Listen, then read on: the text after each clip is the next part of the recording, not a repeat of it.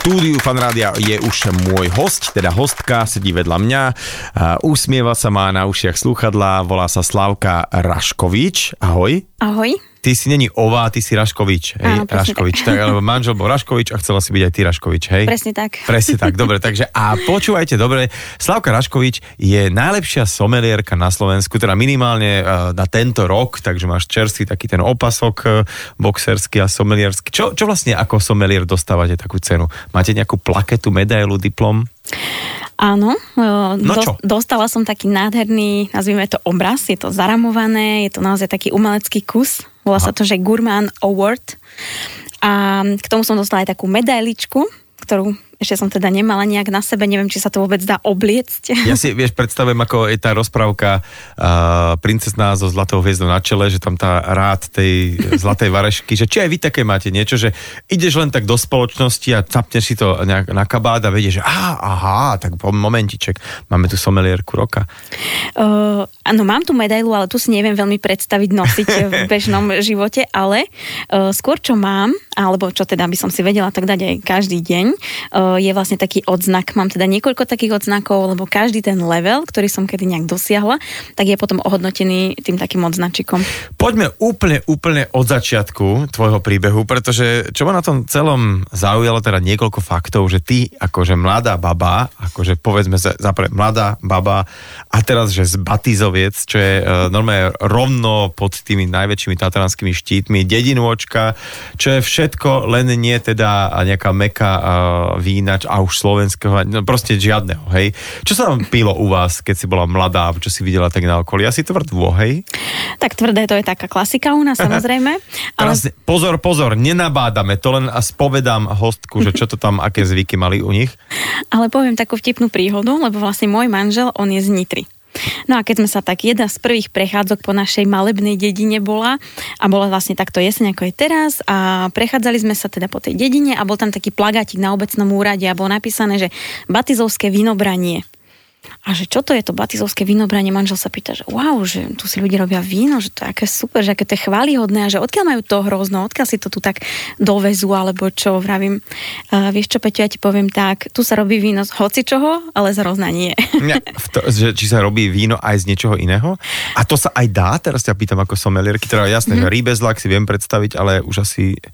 Tak v Batizovciach sa robí uh, víno, nazvime to z, uh, z rýbezly, ale môže sa robiť aj napríklad z egrešov, ale nemalo by sa to už volať víno. Víno Aha. by malo byť len z hrozna a ako náhle je to niečo takéto ovocné, tak sa môže povedať ovocné víno, ale skôr by bolo presnejšie povedať, že kvasný nápoj vínového typu. OK, takže už sa tu odborníčka akože chytila, sa drapla, len som mi dala trošku nejakú že udičku.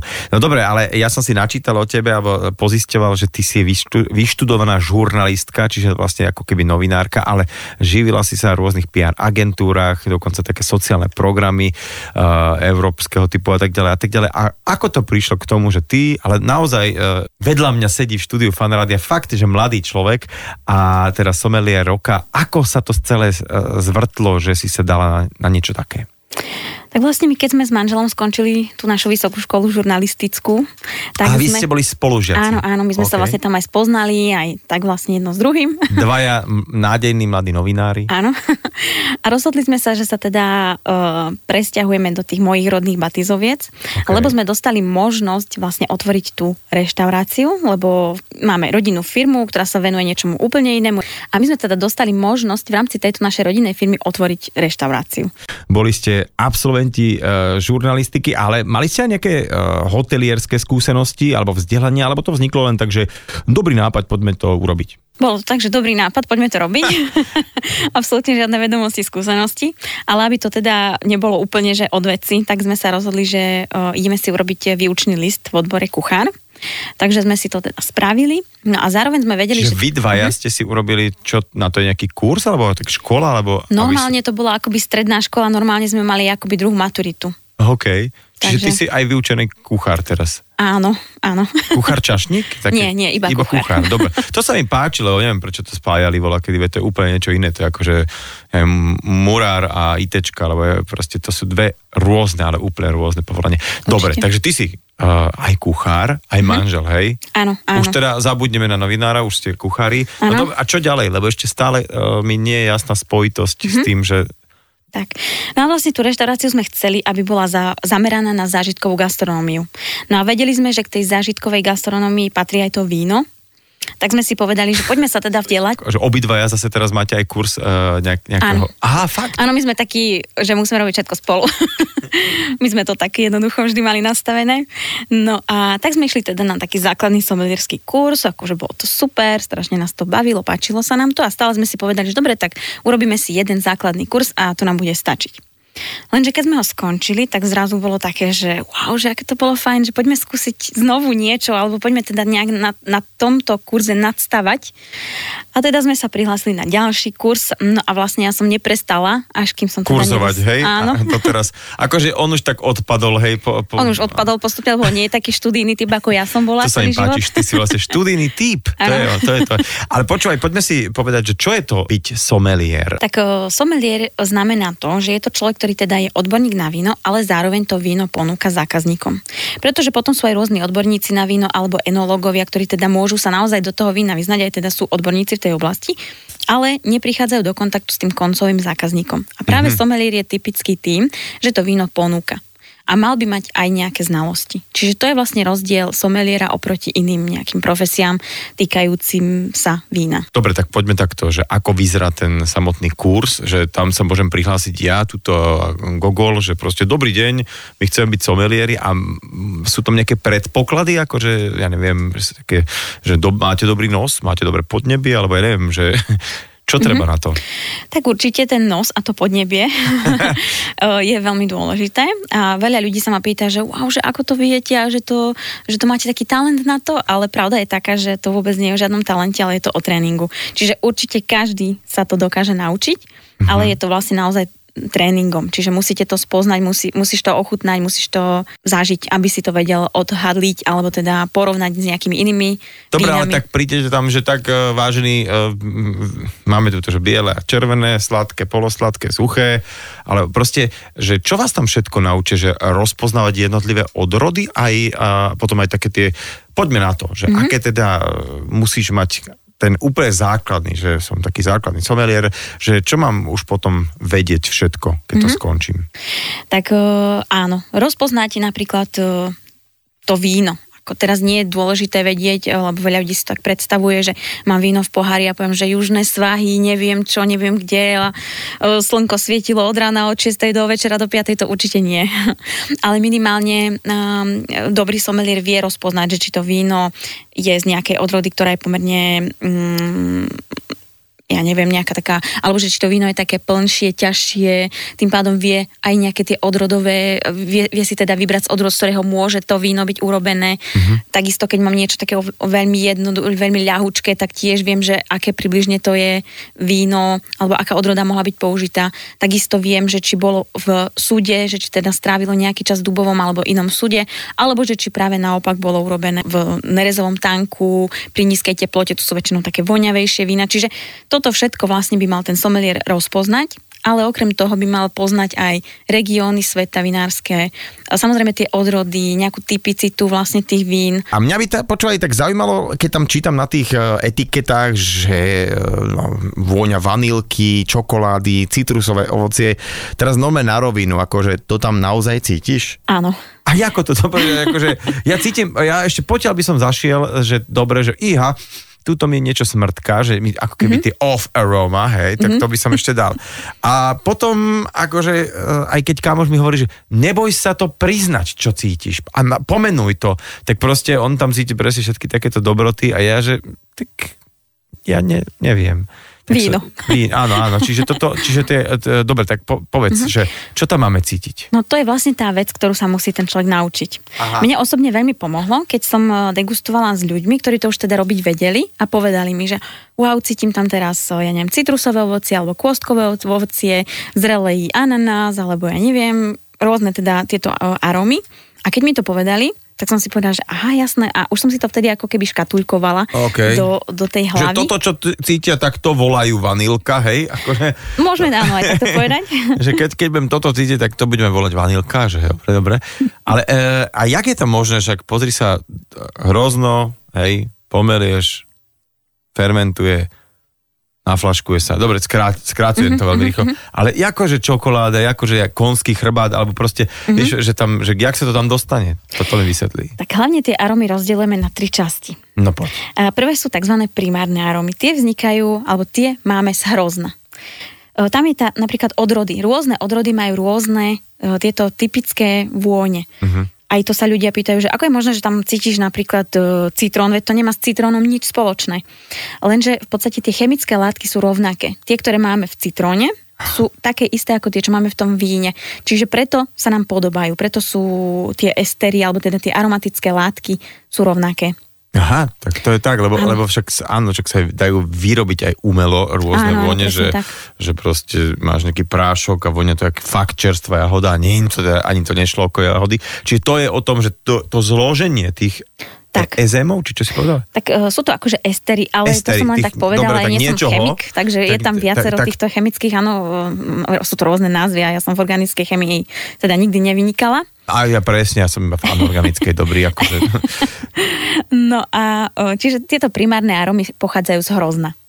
A potom máme vlastne sekundárne arómy a tie pochádzajú z toho, z tej, z tej, z tej vinifikácie, alebo teda z toho procesu premeny muštu na víno. Mhm. A tam napríklad robíme to... ale Vinifikácia, hej? No, Áno, áno. no, naučil som sa nové slovo. Čo tu vinifikuješ, vieš? Nemáš čo robiť, padaj tam. Dobre. Napríklad niektorí vinári, keď e, robia víno, tak e, ho dajú, alebo teda umiestnia do dreveného súda. Tie súdy sú rôzne, sú napríklad malé, veľké. E, Veľa ľudí si zamieňa a povie, a takže to bolo v bariku, ale skutočnosť je taká, že barik je malý súd, má iba 225 litrov, každý iný súd, ktorý má inú, iný objem, tak už to samozrejme nie je barik. A barík je ako isté, istá drevina, hej? Aby sme... Nie, nie, barik je dubový súd, e, malý, 225 litrový. Čiže to je tak, že musí to byť malé, aby, aby ten pomer dreva voči tomu o, Áno, čím vína... menší súd, tým viac toho dreva tam budeme cítiť v tom OK, víne. OK. A práve z toho dreva cítime také vône, ako sú vanilka, alebo kokos, alebo nejaké také sladké korenie a tieto záležitosti sú práve z toho dreva. OK, takže do- to, toto vniká, to je tá dru, druhá, druhý Áno, to level, sú sekundárne arómy. a sú ešte terciálne. Presne, terciálne arómy. A tie vznikajú pri, o, dá sa povedať, no, v angličtine je taký názov na to, že maturing alebo aging, ako by sme to preložili. Mhm, no, tak o- pri tom samotnom e, neskladovaní, ale že to z, Možno zre, zrenie, áno, zrenie, to, Je to, to je to sp- správne slovo. A uh, to, to je vlastne to, že keď máme to víno nejaký čas, tak ono samozrejme pracuje. Aj keď je teda bez prístupu vzduchu, tak ono vplyvom vekov pracuje. A tam môžu práve vznikať tie arómy, ako si povedal, ten konský chrbát. Či tam sú aj také trošku, že fíha, že jak je to možno, že tu také lajno cítime, že to tak zrelo takto, hej? Áno, alebo my to nazývame odborne, že to sú napríklad animálne tóny, alebo Animálne to. Áno, to sú také zvieracie, ale že tam Hej. cítiš jednoducho takú nejakú stajňu alebo niečo také. Aj keď treba dať si pozor, lebo niekedy, keď sú tieto stajňové aromy, tak to môže byť aj chyba vína, tzv. bretanomices. Bretanomices? A to je čo?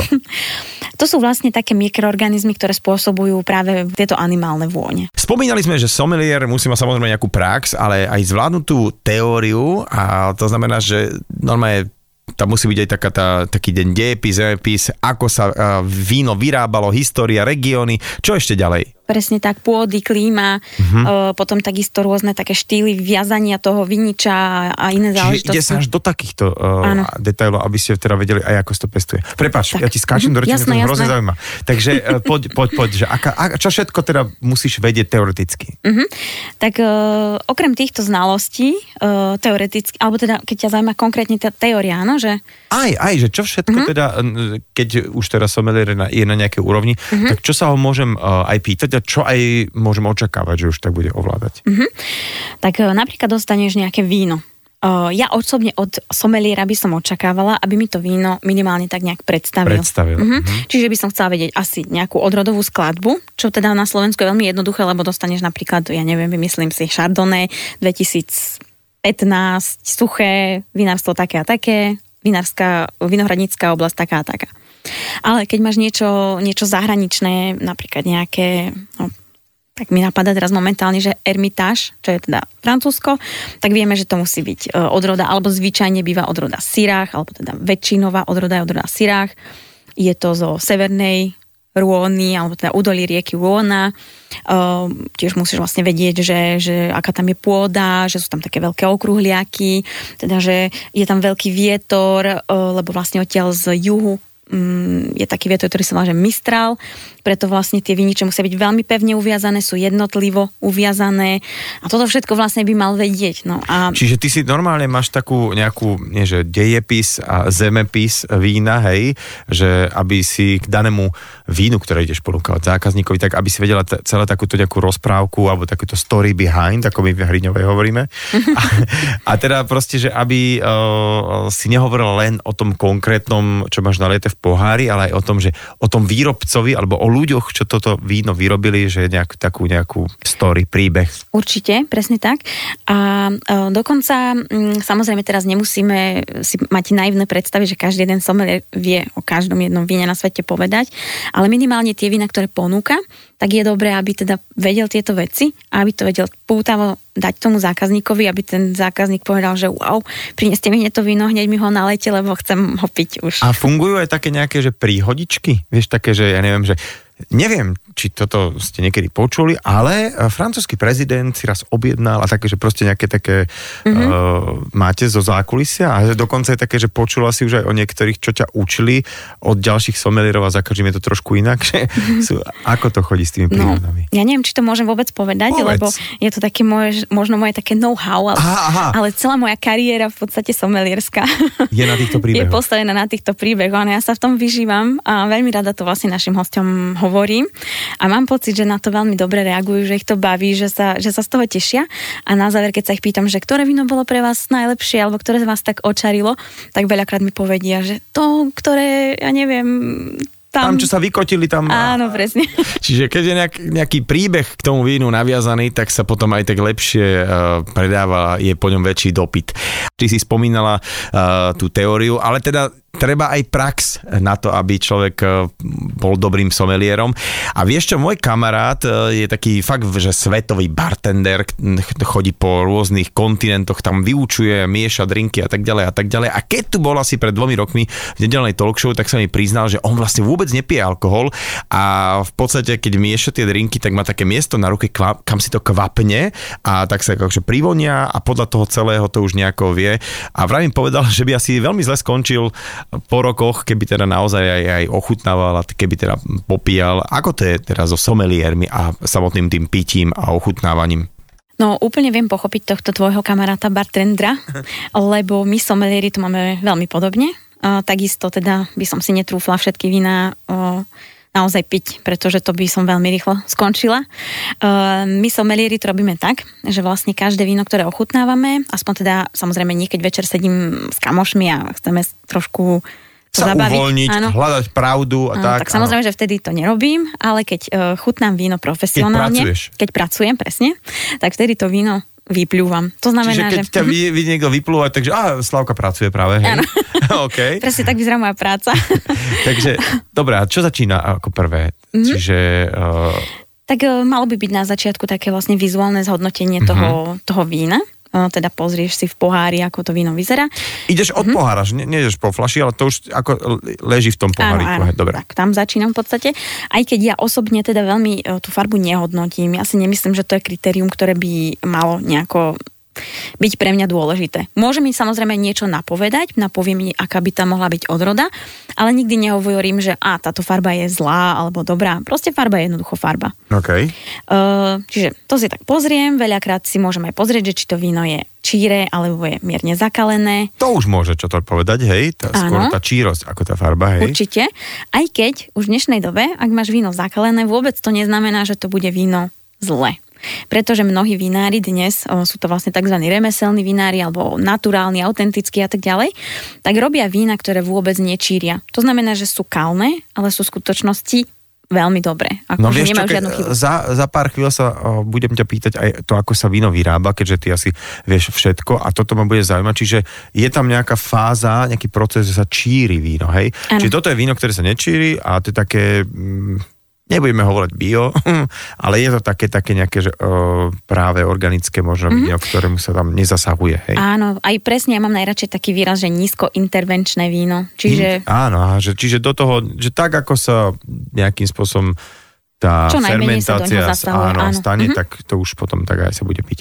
Dobre, a teda uh, poďme ďalej. Takže pozeráš na tú čírosť, to ti už tiež niečo napovie. Mhm. Potom, Uh, potom je vlastne veľmi dôležité to víno ovoňať. Uh-huh. Uh, tam tiež vlastne sledujeme, či nemáme tam nejaké, v angličtine taký názov na to, že off aromas, čiže také ako keby mimo, také vône, ktoré tam jednoducho nepatria, nemajú tam čo. Acetóniček, alebo niečo také. Áno, presne napríklad ten acetón, alebo Fakt? také octové, nepríjemné Ja, vône, mm, alebo takzvané prchavky, to sú teda prchavé kyseliny, ktoré sú také nepríjemné. Je to a vlastne to je, a to je, to je aj potom o tom, že už vtedy niekedy vieš posúdiť, že oj, túto, Mhm. uh-huh. túto pozor, pozor, to už ani nejdem radšej uh, ochutnávať. Však síce aj takto potom vyplujem, ale že mohla by som si pokaziť chuť, lebo uh, to čo, už vtedy vieš cítiť, že dajme tomu to víno je, nedaj Boh, zlomené, pokazené, Mhm. uh-huh. ako sa hovorí?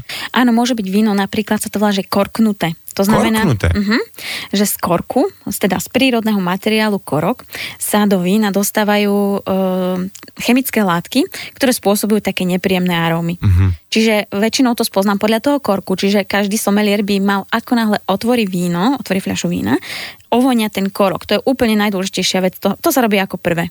Opäť Ešte pripomíname, že sa bavíme o práci someliera, nie, že tu to nejak nabádame, aby ste popíjali, kde však obed je ešte ani nie. Takže dobre, takže ovoniame Áno, ovoniame ten korok a už vtedy tam môže aj, aj, aj, aj, aj. tak už aj vtedy nám môže sa zdať, že fúha, niečo tam nie je úplne v poriadku, Mhm. ale ak je v poriadku, ideme ďalej. Už sme teda zhodnotili to A vizuálne. prepáč, ešte pri tom korku, niekedy vidím, že uh, to víno ako keby sa dostalo ďaleko do toho korku. To znamená, že napríklad, keď, keď ležalo, že už tam ne- možno aj nejaký vzduch mohol prejsť, alebo tak, či...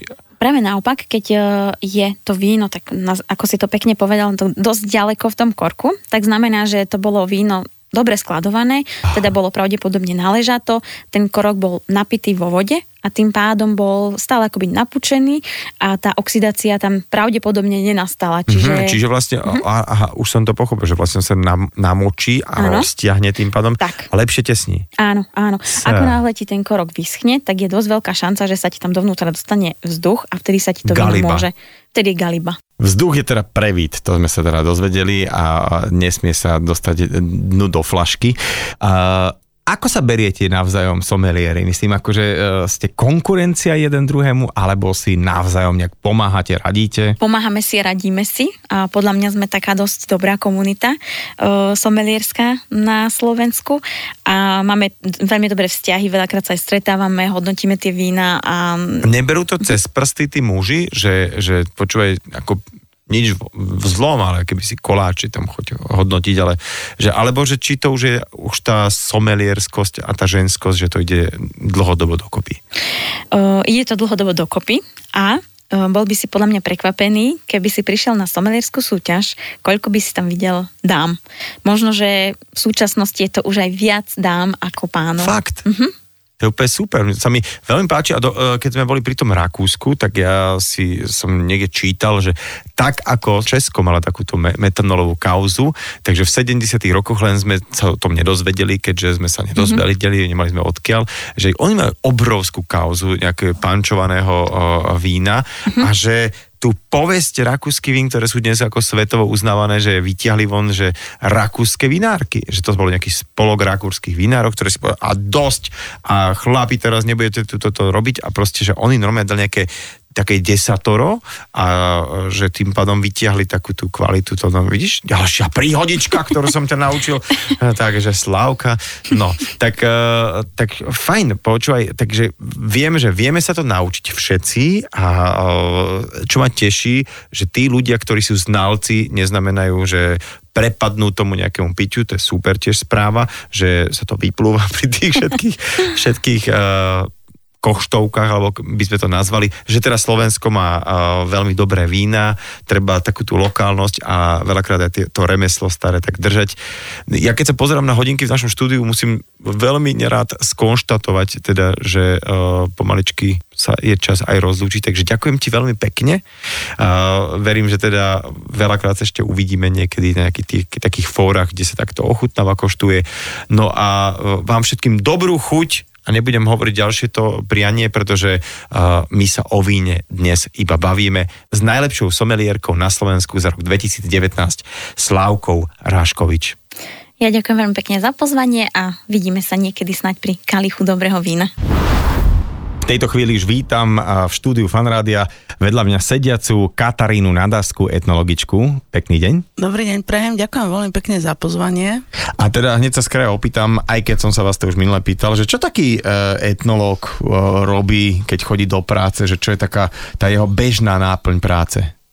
Etnológia je veľmi širokospektrálny odbor, pretože ja mám kolegov, ktorí sa venujú vyslovene takým e, pálčivým súčasným problémom, ako sú migrácie alebo život e, určitých minoritných e, skupín a, a teda množstvo takých ďalších vecí, ale napríklad ja sa venujem historické etnológii, to znamená, že osobne ma zaujímajú rituály, zvyky, ktoré už v podstate v praxi neexistujú a zaujíma ma, ako to fungovalo v minulosti, čiže robím spätne nejakú takú detektívku, takú skladačku.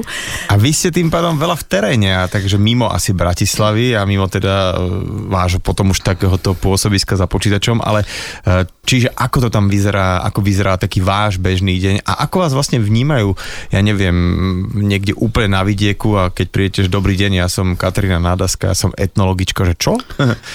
no jasne, tak každý ten výskum treba dosť dosť do detailu naplánovať, a, lebo proste nie je to možno len tak prísť neohlásený, čiže ja sa najprv ohlásim vždy na nejaký ten obecný alebo miestny úrad, prídem sa tam predstaviť a um, často sú vlastne tí starostovia takí veľmi milí, láskajú, že to dokonca vyhlásia v obecnom rozhlase, aby sa ľudia nebáli. Hlásenie! Dnes o štvrtej tu budeme mať etnologičku. A to je vieš, také, že košky perie, potom e, kto zomrel a etnologičku tak, máme. no, no, no. Dobre. no. Ale veľmi to pomáha. No takže proste hej, uh, ono ideálne by bolo vždy, keď podľa toho, aký problém človek skúma, keby aj žil v tej komunite ľudí, lebo to je úplne najlepšie, ale samozrejme, že toho výskumníka zo začiatku berú tak uh, nesmelo a s určitou rezervou, ale keď už chodíte dlhšie do jednej obce napríklad, tak už potom to ľudia tak e, sú takí milí, strácajú zábrany a viac vám povedia, takže to je v podstate výborné. A možno niekde tak na takých svadbách sa tak bavia, že my máme tento týždeň etnologičku a vy ste už mali, že my ešte nie, ako to, že sa tak môžu machrovať. A teda uh, už viem, že máte za sebou mnoho rôznych takých projektov, e, tak teraz som počul, že vám vyjde knižka, je to pravda? A keď, takže o čom bude? Tá kniha, ona má aj takú historickú časť práve o, o, o láske ako takej a láske v dejinách a potom teda sú tam aj recepty, ktoré sú také relatívne veľmi jednoduché, lebo je to proste dané tak, aby, aby jej každý chlapec, ktorý je zamilovaný, dokázal tú svoju milu potešiť nejakým dobrým jedlom, ktoré sa pripravuje ľahko. A tá kniha vznikla tak, že keď som chodila na výskumy, tak proste som ľuďom kladla takú jednoduchú otázku, že skúste mi podať recept nejakého jedla, ktoré by ste navarili tomu, koho najviac milujete.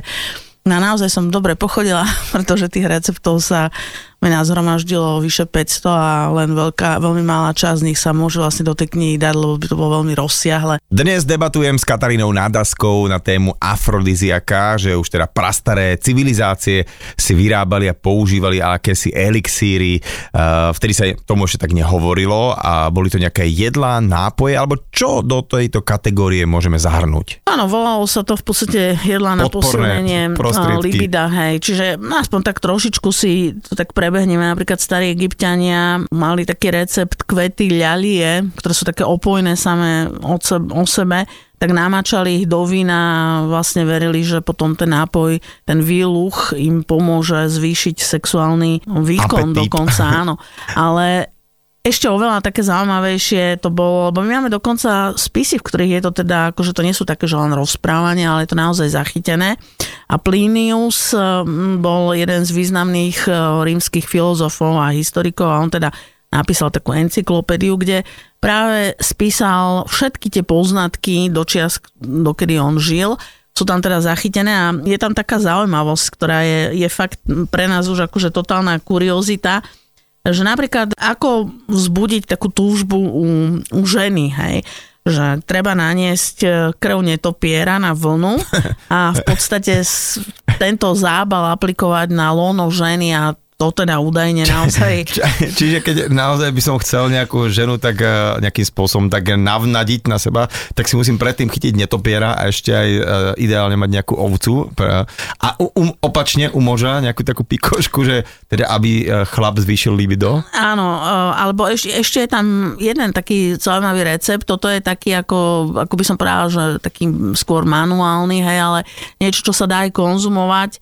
Uh, tak isto Plinius hovorí, že husací jazyk, hej, čiže to je taký maličký mini, ja si to neviem predstaviť, že Husací jazyk. Áno, husací jazyk, e, pretože teda hus sa tiež ako považovala za tak veľmi plodnú, tak treba ho podať e, s jedlom a nápojom a to údajne takisto vzbudí takú túžbu u ženy. No a zaujímavé je to u muža. Tam mm, by okrem teda tej klasiky, a to je, že pravidelne konzumovať praženicu, k tomu sa ešte dostanem, lebo vajcia sú vo všeobecnosti považované za veľmi silný taký prostriedok túžby, lásky, tak teda praženica, ale špeciálne z holubých vajec by mala byť med a bravčová masť. To sú taká kombinácia. Med s bravčovou masťou a teda uh, praženica z holubých vajec. Áno, okay. robená na, na bravčovou, bravčovej masti a pokvapkaná medom. Tak ako však to nemuselo byť až také zlé. No a potom teda zase taká manuálna záležitosť, lebo toto bol pokrm, a Plinius spomína aj manuálnu záležitosť pre mužov. To som zvedavý. Muž by mal nosiť kohutie e, varlata, alebo teda, ako by som to nazvala, okay. testes, hej. Okay. Zabalené v baranej koži, v podstate na teda mieste svojho pohlavného ústroja. Tak tam by to malo mať, a to teda pomáha, hej? Áno, a to teda, to malo byť pripevnené na telo a tomu malo pomôcť. A zase naopak, ak muž mal veľmi silné libido, tak Plinius odporúča utopiť e, jašteričku v chlapskom moči, ale nie toho dotyčného, ale druhého muža normálne.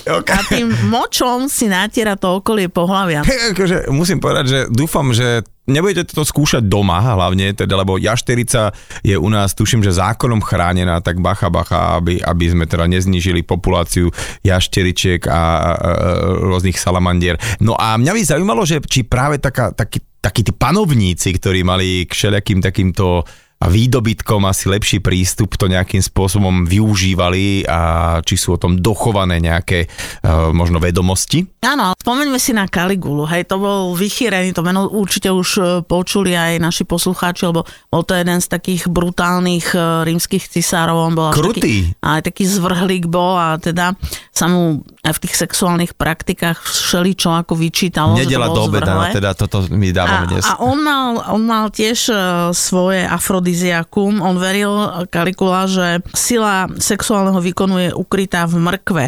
Čiže v mrkve? Tá, tá mrkva... No, tak to mi aspoň odlahlo, ako, že to je v pohode. Že áno, to... po, pripomínala pohľavný úd, takže konzumoval strašne veľa mrkvy a teda bol presvedčený, že jeho sexuálna výkonnosť. Tak, to je v pohode. To, je, no. to si vieme zohnať, akože, takže chytiť si jašteričku, utapať ju, ako to im prídíme, ale tak je z mrkvu fajn. Takže nakoniec ten Kaligula nebol až taký, akože uletený, ako v tomto ohľade mi príde celkom v pohode. No ale postupne sa teda ešte spomeniem napríklad Henricha 8. tam vieme, že Henrich 8. je zaujímavý tým, že on má tak viacej žien a čím bol starší, tým viac sa mu páčili tie mladšie ženy. A to je mal... tak normálne ináč.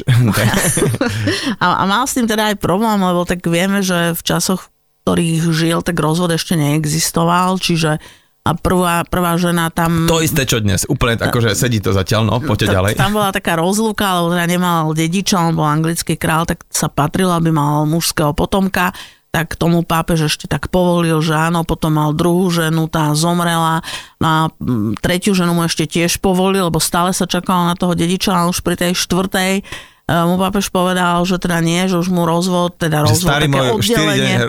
stačí. Áno, to bolo vlastne, lebo viete, akože v tom čase bola církev jednotná, hej, dá sa povedať, čiže bolo potrebné vždy ten súhlas církevný.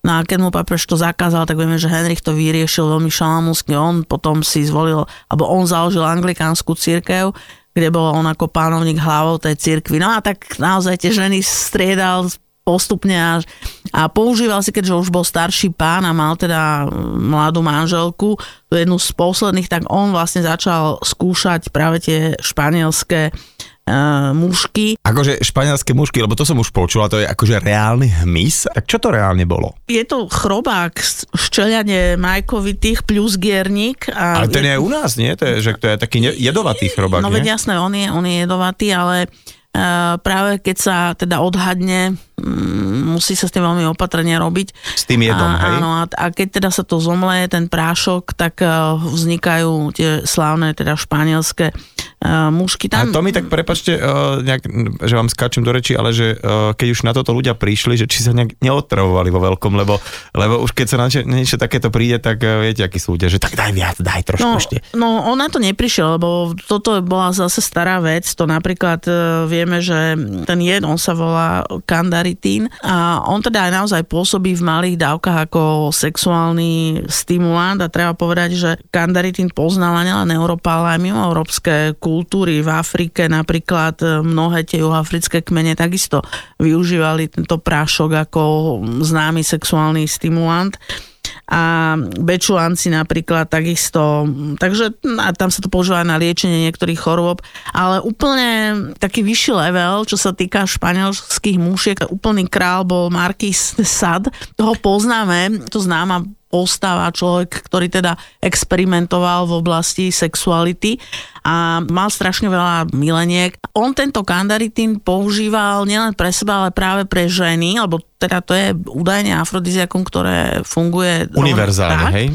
Ale Problém je tam ten, že ten prášok je strašne príkry. Proste on má takú hnusnú horkú chuť Takže on to primiešával napríklad s anízom, buď ako nápoj, hej, a proste... Robil drinky miešané áno, proste. lenže nevždy to odhadol a v podstate vieme, že on skončil aj vo vezení a to jedno z tých obvinení ako najvážnejších bolo presne to, že potrávil v niekoľko... Nevyšlo, Nevydalo mu, Nevydalo, hej, hej, no, trošku, takže... že, no tak táto mi že akože zomrela, tak ideme ďalej, hej. Áno. Že skúšal ten pomer, a to, to, na to došiel a tým pádom ho ako keby aj e, zavreli. A vlastne tak toto, áno, ten príbeh končí no. takto.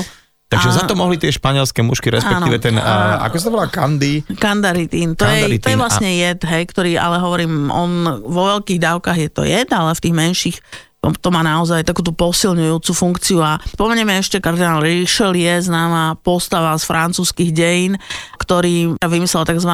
pastilky kardinála Richelieu a opäť e, to boli pastilky, kde ten kandaritín už bol zmiešaný s, e, v podstate s anízovým, s anízom a s cukrom. Mm-hmm Čiže a, už to, bolo, a už áno, to bolo v nejakom pomere, že už to tak, bolo bezpečné. A už hej? to bolo bezpečné a teda tie boli takisto veľmi obľúbené. Takže, Takže to bola taká nejaká uh, stredoveká Viagra v podstate, už vtedy to bežalo, hej? Áno, no tak e, to bolo 18.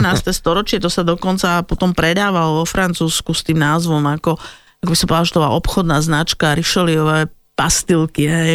Doteraz aspoň teda pár chvíľ sme sa rozprávali s etnologičkou Katarínou Nádaskou o takých živočišných afrodiziakách, ale poďme teraz na takú nejakú uh, jemnejšiu cestu, to znamená niečo pre vegetariánov, vegánov. Áno, tak poďme na korenie. To je považované takisto, to sú práve tie afrodiziaka toho rastlinného pôvodu. Taká klasika, ktorú my nájdeme vlastne a každý ju asi má doma ale ani netušíme, že je to afrodiziakom, tak napríklad e, škorica alebo muškát, zázvor, ktorý ste spomínal, klinčeky, vanilka, bazalka, hej, kardamon, koriander, šafrán, anís. Tak, tak ja to... teraz zistujem, že my máme plný kredenc vlastne afrodiziaka, akože ani o tom neviem, hej, akože No to sú aromatické, veľmi aromatické byliny, ktoré si v podstate dávame, aby nám trošku tak dochutili uh, jedlo a oni uh, práve tým, že sú aromatické, tak veľmi povzbudzujú to zmyslové vnímanie. Lebo už keď sa nadýchnete hej, nejakého čerstvého vanilkového struku, tak nádherne voní. A Samozrejme, že po tom požití vzbudzujú aj sexuálnu aktivitu. Čiže zase perličku poviem, že práve preto mnohé z tých korení, a to bolo v 19. storočí bola to taká éra takej prúdernej výchovy, tak sme to spomínali, ako sa randilo, hej, v tom čase v tých mešťanských rodinách a zakazovalo sa mládeži dávať takéto aromatické korenie, aby to v nich e, nevybudzovalo v podstate jasne, presne, jasne. presne to libido. A napríklad ten anís, že však všetci ho poznáme, aký je príjemný, ale on sa, aby sa zvýšila ženská sexuálna aktivita, tak sa anís rozdrvil a zamiešal sa do masti a ním sa natieral mužský penis. A údajne teda toto veľmi, uh, jednak to zlepšilo mužovi povedzme erekciu, ale na druhej strane tá žena vraj teda takisto prežila neskutočnú rozkoš. Len no. z hej? Čiže... A, aníza masť, no tak ako... A to je tiež asi tak, že, ne, že, že neskúšajte to doma, skôr taká, že nejaká povera. A poďme na tú záhradu, alebo také tie bežné veci, ktoré uh, sú okolo nás a ani nevieme o tom a možno práve tie tie jedlá, ktoré sme Áno. jedli z toho. Čiže čo by sme povedali o prostej plodine, ako je ovoz. Hej? Ovoz? Áno, ale ovoz naozaj môže e, regulovať sexuálny apetít u mužov, dokonca podporuje tvorbu spermí, lebo on zvyšuje hladinu testosterónu v krvi. Čiže stabilizuje hormonálnu rovnováhu zase u žien um, a je teda, preto tie, ten ovozák, ovsené kaše sú taká, také starobilé jedlo, ktoré naozaj jedli starí Slovania, jedia ju Angličania stále. Dobré je jesť ovsené kaše. Majú, majú priaznivé účinky. No a potom uh, tie naše ako koreniny, tak uh, to sú úplne obyčajné, napríklad taký majorán, hej, ktorý takisto máme asi, alebo mnohí v záhrade a keď nie je v záhrade, tak ho máme sušený sa takisto považuje e, za veľmi silné afrodiziakum. Čiže keď to trošku zachoval... prebehnem viacej v tom guláši, hej, takže uh, môže to byť taký trošku Áno, ak je dobrý guláš, guláš, tak jasné. A majorán slúžil na prípravu nápojov lásky. Dokonca starí Gréci verili, že um, keď si dievča slobodné dá majorán do postele, takže spomínaná bohyňa lásky Afrodita mu prezradí, kto bude jej manželom. Muselo byť veľa sklamaní, uh, kedy si dávno kvôli takýmto veciam, na čo ľudia verili a nestalo sa to, keď sa napríklad teda tá bohyňa Afrodita neobjaví a, a pritom Majoránu mali plnú postel. A ja som počul, že aj bylinky, ako napríklad šalvia či meta, z ktorých si bežne robíme čaj, e, sa dajú zaradiť medzi afrodíziaka. Čo je na tomto pravdy? Áno, šalvia sa takisto bežne pestovala ako liečivá rastlina, je to čajovina. A odborníci tvrdia, že ona má e, aj po tej zdravotnej stránke že má rovnako silné účinky ako zázvor. Hej. Čiže napríklad ten zázvor u nás nerastie, my si ho dneska môžeme samozrejme kúpiť v obchode, ale na čo by sme to robili, keď tu máme šalviu. A naši mm, predkovia teda používali šalviu ako afrodiziakum do kúpelov, čiže uh-huh. napríklad žena, hej, keď sa chcela uvoľniť a tak, alebo aj muž, tak vlastne sa do tej vody dala, dala šalvia, aby to vlastne to šalviové kúpele sú celkom osožné a prospešné. A verilo sa, že zase pitie e, šalviového čaju bude posilňovať plodnosť u žien. Hej, tak ono to nepoškodí, samozrejme, šalviový čaj. No a v podstate dá sa povedať, že šalvy sa pripisovalo veľké množstvo rôznych až zázračných účinkov a teda nie len v našich končinách, ale uh, napríklad starí egyptiania hej, ju takisto veľmi milovali. A do Európy šalviu donesli Rímania, aj práve z toho spomínaného Egypta. No a tá meta, ak teda uh, sa dá ešte o tom hovoriť? Áno, meta, to máte úplnú pravdu ten e, názov, ja len v krátkosti, aby sme vedeli, že je odvodený od mýtickej riečnej nymfy Minte. Hej. A je to tak, zase taký krásny príbeh e, lásky, zrady, žiarlivosti, pretože táto riečná nymfa do nej sa zamiloval grécky boh podsvetia Hades a jeho žiarlivá manželka, ktorá teda zálety jeho chodil stále za, za touto nymfou k tej rieke, pozorovali ju, tie nymfy boli veľmi krásne, ako sa tam náha kúpe, no, tak ju premenila e, práve na rastlinku, hej, a kvôli tomu, teda, tak sa hovorí, že takto vlastne sa zrodila meta, ktorá je až taká, v minulosti to bola normálne burína, hej, že mm-hmm. rástla popri ceste, takže každý na ňu mohol šliapať a to mala byť pomsta tej žiarlivej uh, Hadesovej manželky. Že ju premenila na burínu obyčajne, Áno, hej? presne tak. Ale vďaka tej vôni, ktorú v podstate, lebo meta krásne vonia, aj keď nám rastie, tak Hades stále cítil prítomnosť že bola, čo svojej, nehrá. svojej milovanej. No a e, tá sa takisto samozrejme e, využívala nielen u starých Grékov, ale teda samozrejme aj u nás, našich, a my to máme aj v mnohých piesniach v tom folklóre, e, či už rozmarín, či majorán, hej, mm-hmm. práve metu, hej, šalviu, čiže mnohé z týchto byliniek sa aj používajú vo folklóre, sú ospievané a sú vždy spájané s láskou. OK, takže ja musím len povedať, že keď sa pozerám na hodinky v štúdiu Fanrády, že opäť je tak čas ukončiť nejak túto debatu a opäť si musíme dať nejaké predsavzatie, že sa musíme vidieť zase nejaký čas, pretože tých tém ktorých s vami ešte chcem prebrať a ktoré musia tu odznieť v Eteri Fanrády je, veľa. Ďakujem veľmi pekne, tak dúfam, že všetci, čo ste počúvali, uh, ste opäť o nejakú tú informáciu bohačí, aj vedomosť nejakú bohačí a pátrajte po týchto afrodiziakách slovenskej kuchyni, nielen teda po internetoch, ale kľudne si nás pustíte ešte raz. Ďakujem za rozhovor. Katarína Nádaska bola môjim hosťom v nedelnej talk show. Ďakujem veľmi pekne za pozvanie.